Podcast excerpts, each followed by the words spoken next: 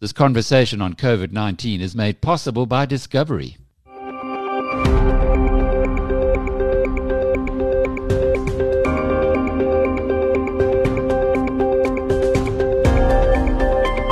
Welcome to Inside COVID 19. I'm Jackie Cameron for Biz News.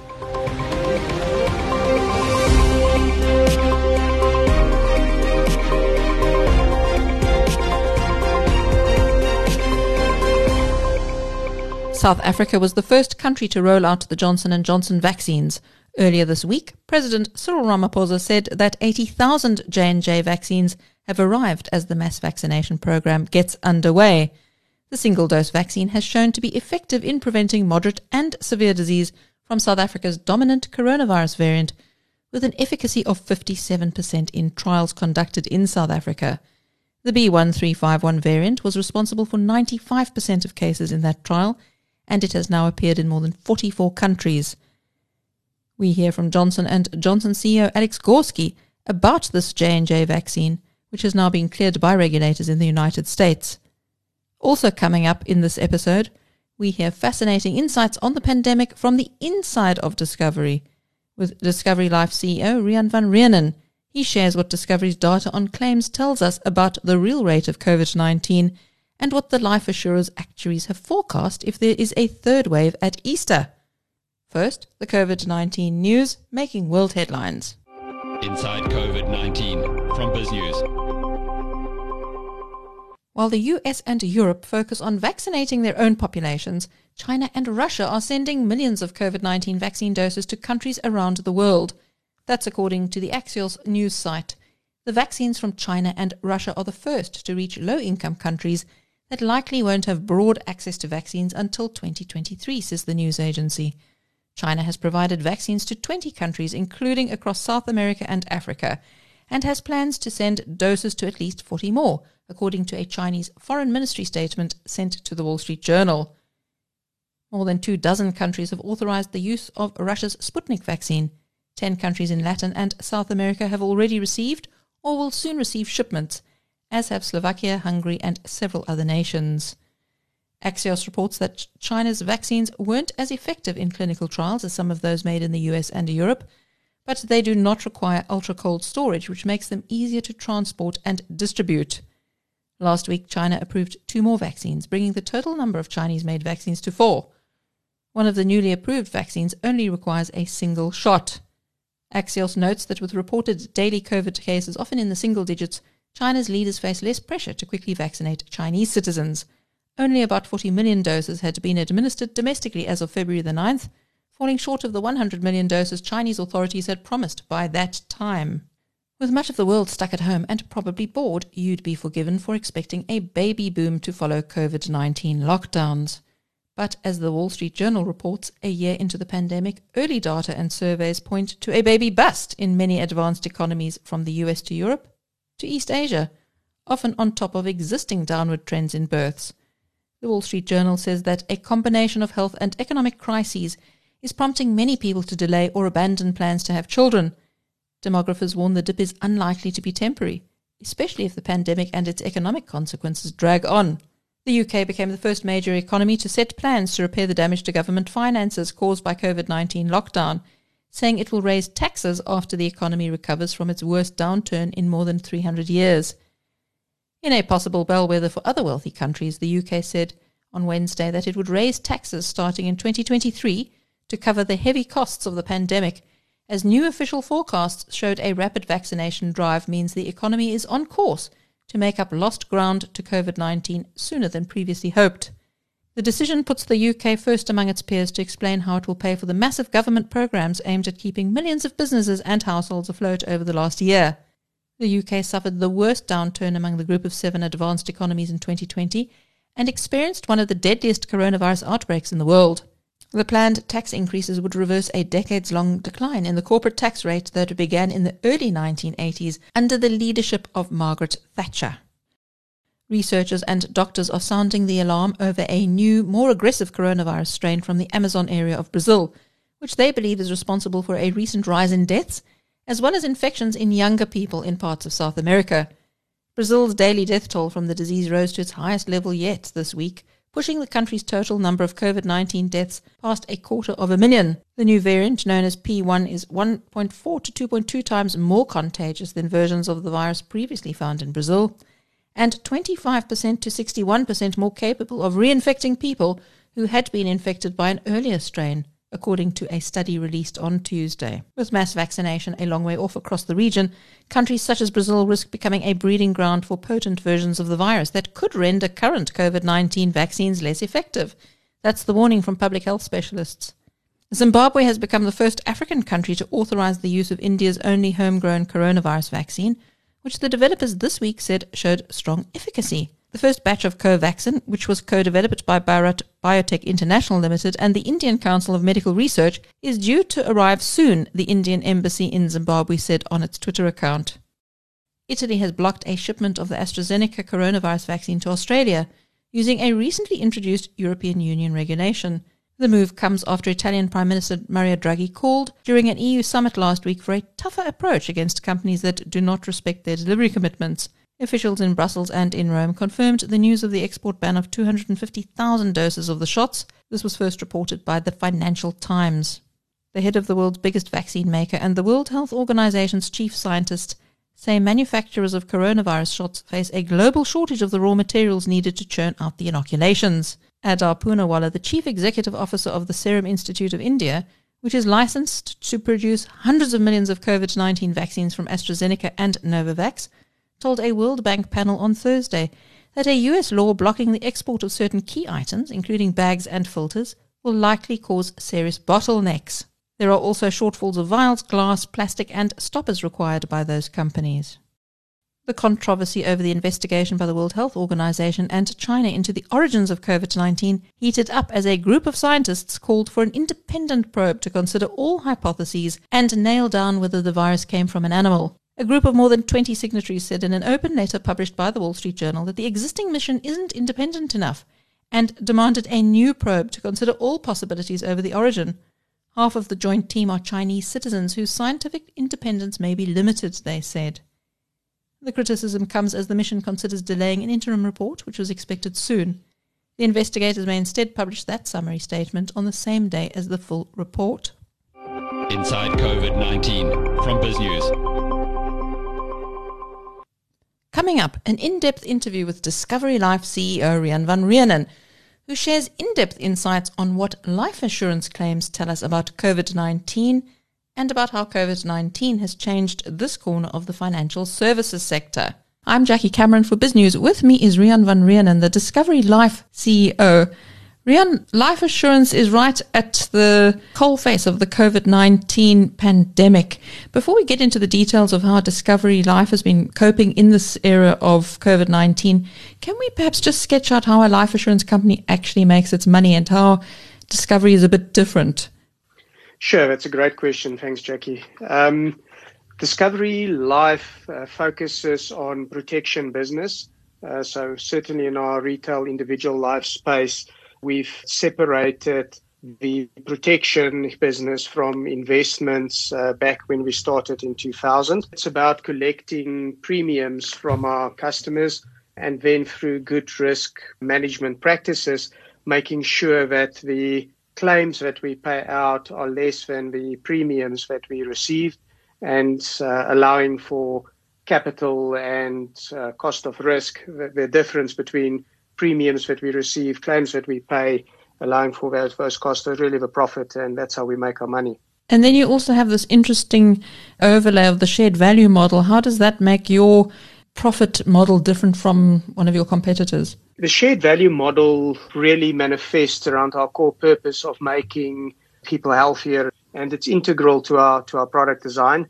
Uh, so, in a nutshell, if we get healthier policyholders and policyholders to engage in healthy living activities, we would expect lower claims payable to those policyholders, which gives us a bigger profit in the risk pool. So the premiums that we could end up being the same, all else being equal, having lower claims gives us bigger profit pool that we share with those customers.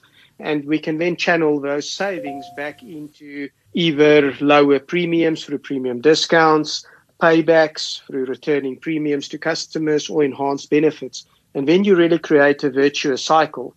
So the more benefits we give back to policyholders, the bigger the incentives are for them to engage in wellness activities, which in turn leads to bigger savings, and we can then share that with those customers again. So you end up in this cycle that's good for us, good for customers, good for advisors. The work of an actuary, my understanding of actuarial work is that actuaries have to do a lot of calculations and assessments and try and basically figure out the likelihood of us dying uh, when we're going to die so that you can then calculate premiums in a way that ensures that you don't lose out. Is that right? That's certainly part of it. It's uh, not not all that uh, grim looking at, at death and mortality statistics all day, luckily. Uh, that's an integral part of what an actuary or a valuations type of actuary would do at a life company. In Discovery, we've got a wide range of actuaries and actuarial skills, and we really have actuaries involved in all aspects of a business. I think that's also something that's quite unique to Discovery. For example, we've got a whole team of actuaries dedicated to product design and innovation. We've got a team of actuaries looking at the financials of a company. We've got actuaries involved on the marketing side and then also on the management side. So I think uh, given that actuarial science is at the heart of what we do in Discovery Life, Uh, actuaries are integral to, to the whole running of the operation and certainly on the innovation side as well. So the world's epidemiologists have misjudged the death rate with COVID-19 and various other aspects of it, which is perhaps understandable because it's a new disease. How have your actuaries changed their calculations, if at all, to factor in COVID-19, given that it's a moving target? It's a brand new disease, something unlike the world has ever seen, um, and hence it's an ever, ever evolving science. As we get to learn more about this disease, uh, we have updated our models and have responded accordingly. Uh, we've set up a fairly prudent provision uh, back in June 2020 with our full year results of uh, nearly 2 billion rand and uh, mostly claims have played out quite closely to what we originally projected.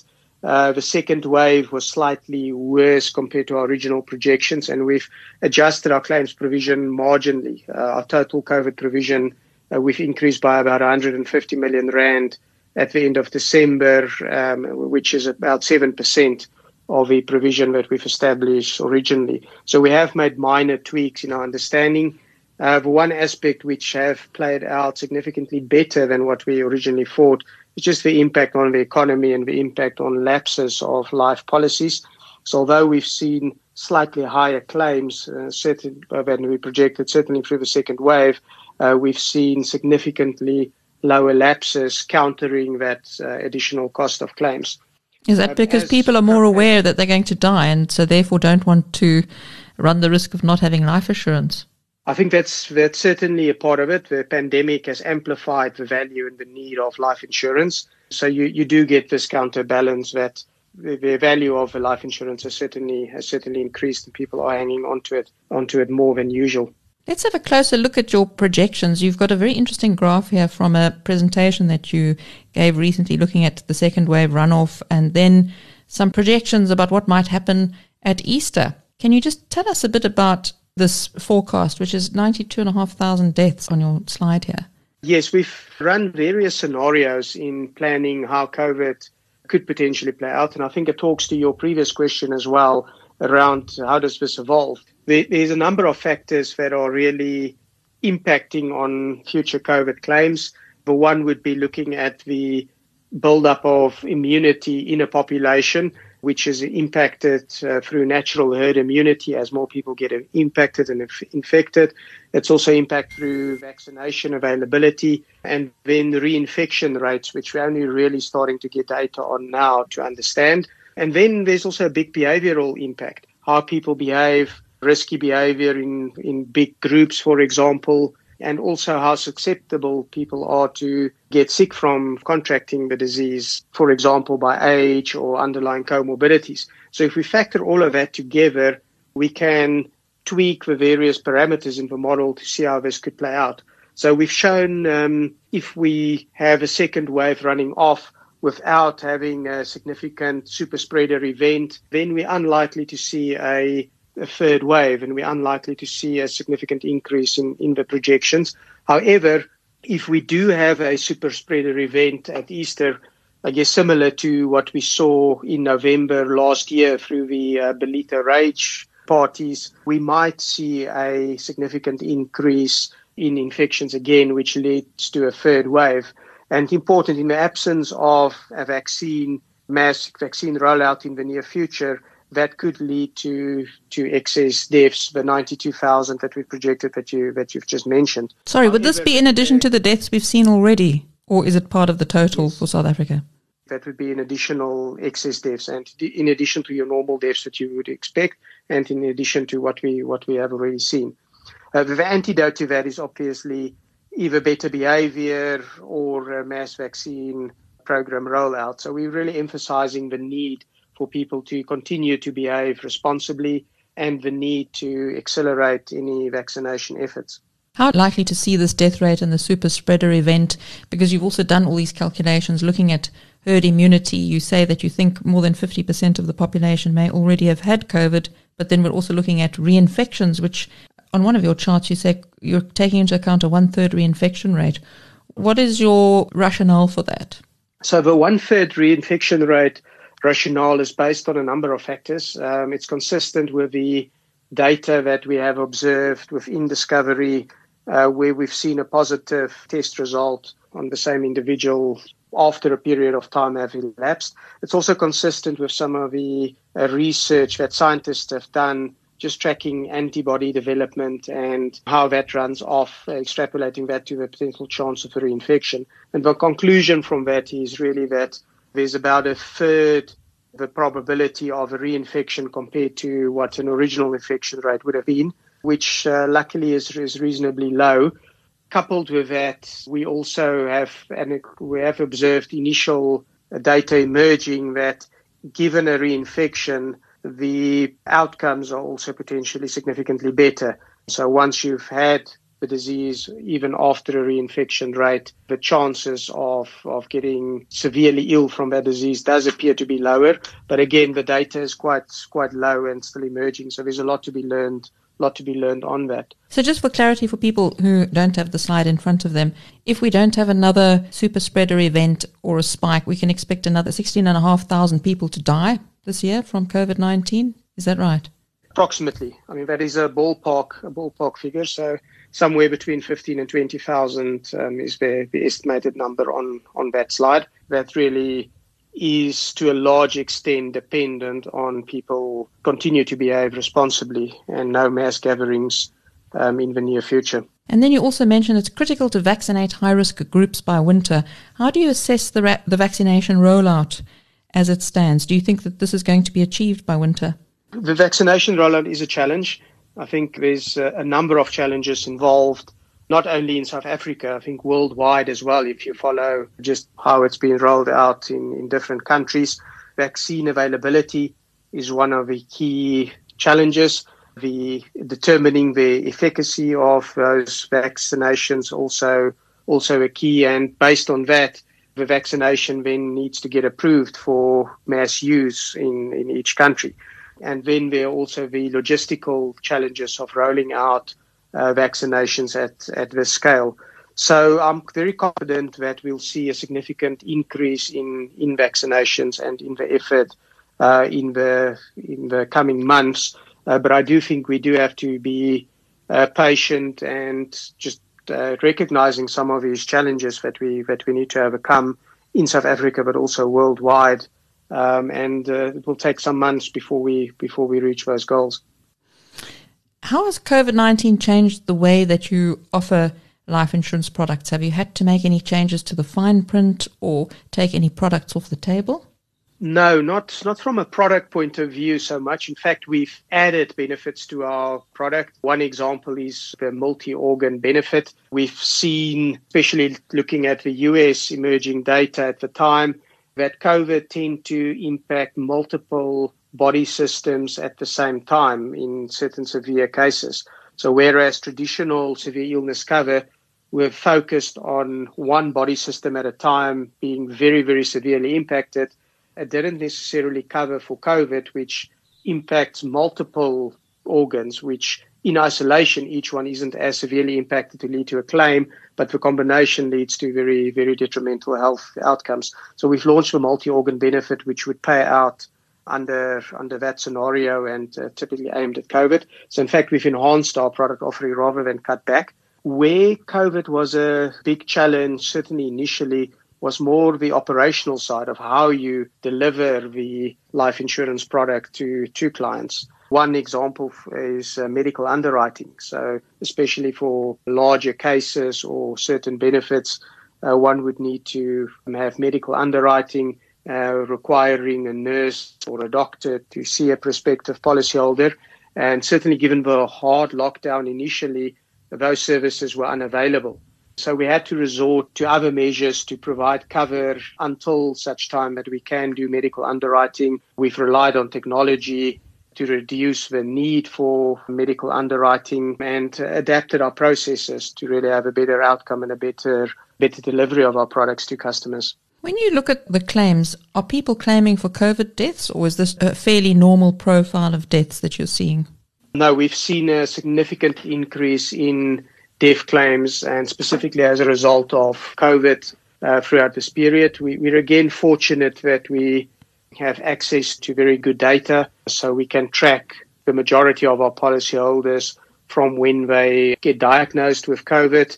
We can reach out given that data to our high-risk policyholders, and we've launched, for example, a oximeter campaign where uh, we've rolled out more than 2,200 oximeters to our policyholders who contracted COVID and who were at risk, managing them through through this uh, through this process. Uh, as a result, we can identify COVID claims reasonably accurately within Discovery Life. That led to, at the date of what we reported, so about two weeks ago, about one and a half billion extra payments directly as a result of COVID since the since the start of the pandemic. So quite a material impact on the claim side. One thing that seems to be coming through is that many people are not necessarily dying of COVID nineteen at the time they test positive, but they die later. Maybe a couple of weeks later, maybe a couple of months later. Do your stats take that into account? At, at what point do you consider somebody having died of COVID 19 and then not having died of COVID 19? the best way to think about that is what is the excess number of deaths uh, that you see in a period compared to what you what you would have expected in a typical year, and compare that to the cases that are identified as, as so-called COVID deaths, and those correlate quite well. So we do see about a on average a two-week time lag, uh, two to three-week time lag between the time of uh, spikes in infections and the spike in in mortality claims as a result of COVID. So I think they, they correlate quite closely. There aren't too many cases that we believe will come through as a COVID death, uh, which ended up being something else. It's it's actually the opposite. Uh, you do sometimes see some another description on the death certificate, uh, whereas you know from our data that the policyholder has been admitted into hospital as a result of COVID and passed away as a result of COVID. Again, the, the data that we've got available in Discovery Life allows us to track it very, very closely. There was a lot of talk at the beginning of the COVID 19 pandemic about people with comorbidities being at high risk, but again, we're also hearing about people who seemed to be healthy and young people dying. What are you seeing in your statistics about so called healthy people dying of COVID 19? Yes, we have seen that. Uh, we can see a clear correlation between age as well as comorbidities. So for older people, unfortunately, are significantly more susceptible to COVID, as well as people with comorbidities, um, hypertension, high cholesterol, heart disease. Um, in particular, we do see uh, COVID being much more severe um, in those in those policyholders than others. And we do have some deaths coming through of healthy policyholders that tend to be a lot, a lot less than the deaths on the less healthy clients. We've done a fascinating exercise overlaying physical exercise and healthy living through our vitality program with the risk of contracting uh, severe COVID and dying from COVID. And there's a very, very stark correlation showing that um, healthy living and physical exercise materially, materially reduce the risk of, of uh, severe outcomes under COVID. Uh, so it does show that uh, just like you can manage your health uh, with regards to non-communicable disease, uh, there seemed to be a good correlation enabling enabling an individual to reduce your risk of, of a severe outcome in COVID by engaging in healthy living and physical exercise. It's not a guarantee, but it certainly can lower your risk of a of a bad outcome. Last question on your statistics. Do you think we're going to see a fourth wave at all? You spoke about the possibility of a third wave. What are the chances of us seeing a third wave, a fourth wave? Sure, that's a, a, very good question. Again, it depends on a number of factors. Again, probably on reinfection rate and further mutations of the virus, uh, primarily. Uh, the chances of seeing a, a, material third wave and then a material fourth wave without uh, mutation in the virus or without a significant increase in the reinfection rate is probably reasonably low, just given that you should reach um, herd immunity by that stage, and also the vaccination rollout um, should be hopefully quite far down the road um, during during that stage. So as long as we can vaccinate quickly enough to to prevent future mutations of a virus, um, I'm reasonably optimistic about the, the low chances of a fourth wave. Uh, but as you stated in one of your your early questions, this is a novel disease, and uh, we are learning as a as of a world on the fly how this how this disease develops and how this virus develops over time. Riaan, the business community is always fascinated to hear about how things work behind the scenes at Discovery. It's one of those businesses that many people aspire to work for. You've been there since your early 20s. Tell us a bit about why you chose to work for Discovery and what attributes you need to succeed at Discovery. Yeah, sure. That's taking me back a long time. I've joined Discovery in 1999 when it was uh, just a, a, health insurer and, and, health administrator at the time. But I think what, what really appealed to me thinking back was uh, the people and the core purpose of the business. It was founded by visionary leaders, um, Adrian Gore, Barry Swartzberg, who are still there, very much involved in the in the day-to-day runnings of the business. And the, the vision and purpose of this business was quite clear to me on day one. Um, it was uh, the whole vision of making people healthier. I think is something that that uh, resonated with me, um, and the, just this vision of uh, building a very special organization from the health business into other businesses in future also also resonated with me. The quality of people in Discovery is also remarkable. I've never ever uh, came out of a meeting uh, that I didn't feel inspired and uh, where my own thoughts weren't challenged by the other people in the room. So I think it's really the the combination of having a, a very clear vision, a strong core purpose, and brilliant people to to work with uh, every day that that inspired me. And who are your mentors? There are various various mentors that um, that I think you can can look up to. Innovation has always been something that uh, I've held in high regard. Um, so so anybody that really drives innovation. So um, Adrian Gore's been at the front of that, uh, driving the innovation, but also driving driving a clear vision and driving strong leadership. Uh, that really that really inspires to me. So uh, visionary leadership uh, is always something that uh, that I can find inspiration from. That's very interesting. So the vision at Discovery, uh, can you tell us a bit more about that? Is that a long-term vision? Do people stick to the vision? Do they change the the objectives a lot? How, what does that clear vision look like? Yeah, the vision is very clear um, in the long term, and I think the overall vision is to build a, a special company focusing around the core purpose of making people healthier and enhancing and protecting their lives. And that is that has taken different uh, different forms in the delivery of that vision. So on the one hand, we've got a very stable long-term vision, but underneath that, there's frantic activity of constant innovation, constant uh, driving as hard as we c- we can on all fronts uh, to deliver in that vision. So you you you have this marrying of a very stable long-term view and frantic activity which adjusts continuously on the back of, of innovation uh, to really deliver that. Um, hope that makes sense. Yes, it does. And Riaan, I hear from some of your colleagues that you're a very supportive mentor at work. A lot of people underestimate that role.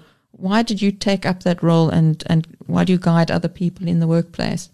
I think that's one of the natural areas to which, to which I've also been attracted to and leading other people and seeing people grow, achieving much more than what they ever thought is possible or or thought can be done. I mean, that's that's really uh, inspiring and very fulfilling to just see how people develop and yeah rise to things bigger than what they thought ever was possible. So I think that's just uh, one of those things that I really enjoy. What do you see next for yourself in, in your career? Do you see yourself staying with Discovery, broadening your role there?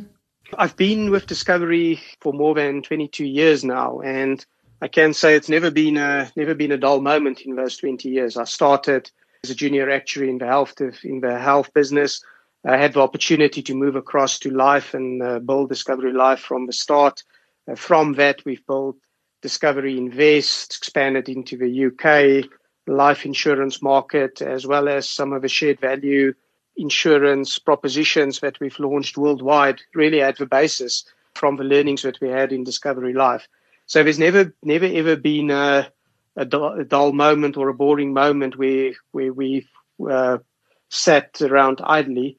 Uh, so it's hard to hard to imagine not continuing on that on that trajectory. So as long as we can uh, keep up the innovation and and stay true to our core purpose, which I, have no doubt that we will. I can certainly see myself being part of that journey for uh, for many years to come, and building Discovery Life out um, uh, to to really build on our market leading position.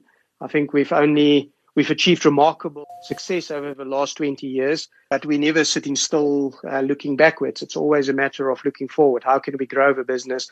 How can we offer better products, better service to our customers? And that's what's that's really what's keeping us motivated and keeping us driving forward. So I think the short answer is we've only just begun in Discovery Life, and there's a significant road ahead of us with great things hopefully to come. You've been listening to Riaan van Reenen, Discovery Life CEO.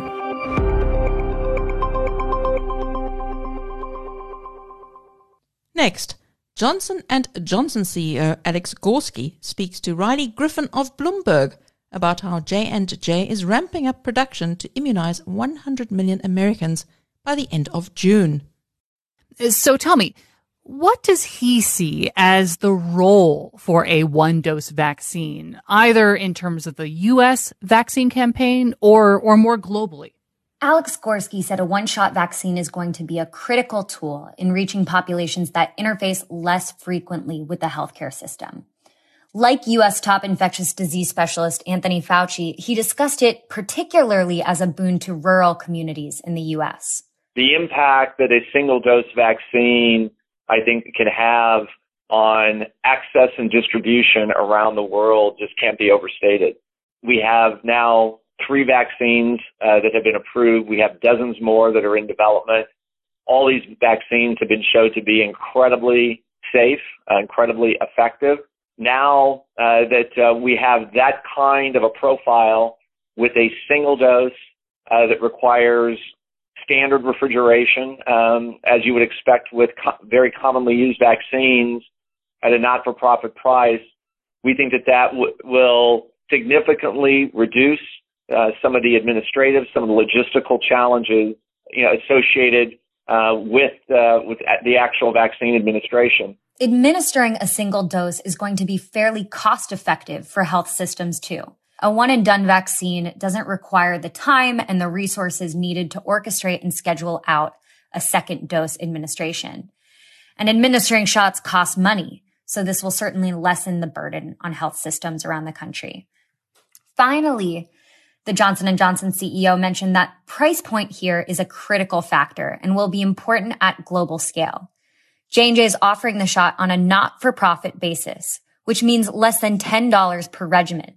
Now compare that to Pfizer and BioNTech, which are asking in the US 39 per regimen or Moderna at 33 per regimen.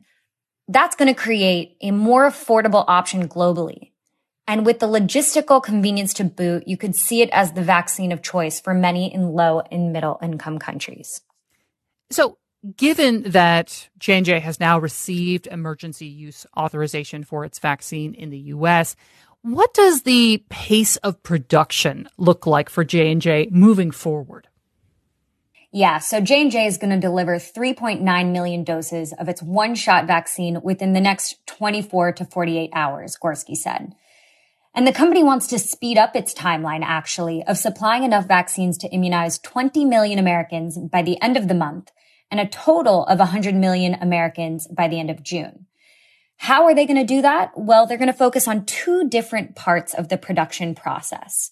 First is its capacity for making a live cold virus called an adenovirus that's used in the shot to trigger an immune response that fights off infection. They actually have to create proteins and that takes some time to grow. So they want to build out capacity there. Another space they want to augment is the company's fill finish process. That's the facilities where the drug substance at the very final part of the production process are actually placed inside vials. Fill finish capacity is fairly limited in this country and beyond. And as a result, the company is looking to increase it in the future. I mean, I don't believe that there's ever been a time in history to see that many actual doses produced in that period of time. Based upon the work that we've already done, as you noted, we're, we're getting out 3.9 literally within the next 24 to 48 hours. And, and what's really important in this, Riley, is that those 3.9 million doses are regimens also. And so that means 3.9 million more people here in the United States will be vaccinated. We're uh, also simultaneously going through the regulatory approval process for our other manufacturing facilities. Over the course of March, you'll see a ramp up to 20 million doses, and then it will continue to ramp up uh, the way that we just talked about by June to 100 million doses.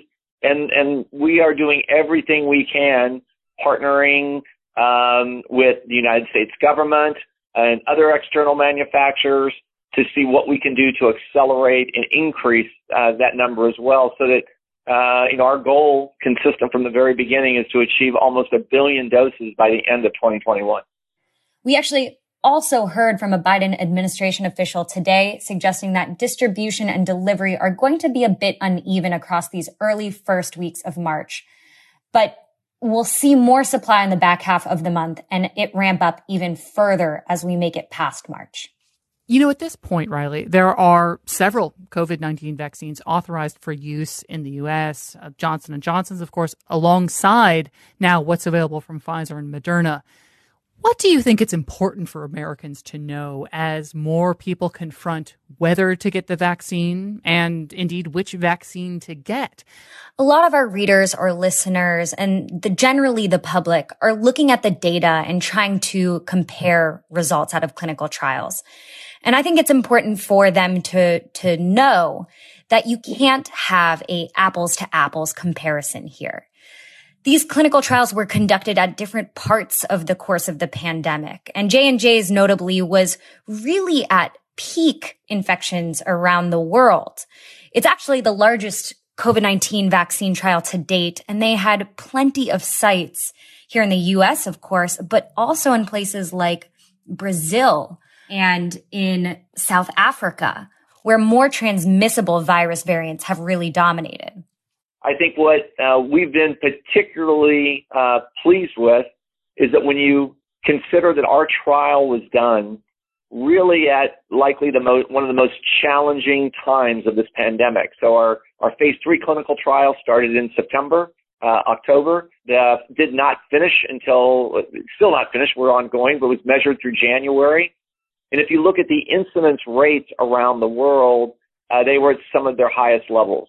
Number two, our, our trial is conducted on a global basis. So approximately 40% of our patients were in Latin America. I believe around 45% were in the United States. 15% were in South Africa. And in South Africa, over 90% of the patients that were infected had the South African, the 1351 variant and we saw a significant number with the P2 variant in northern Brazil.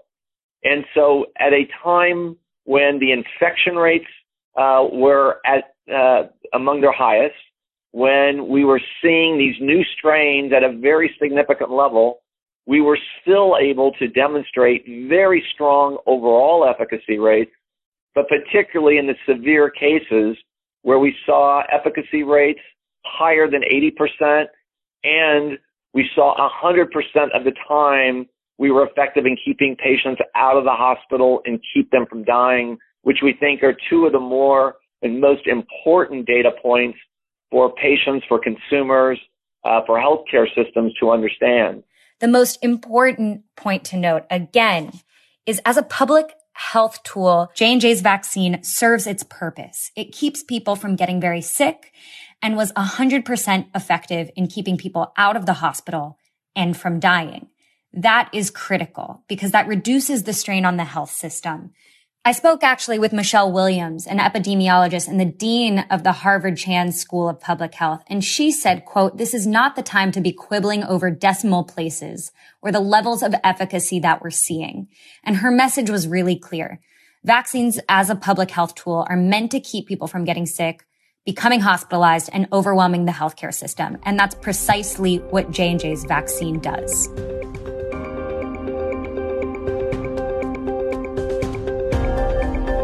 And that brings to a close your Inside COVID 19 podcast. Until next time, I'm Jackie Cameron for Biz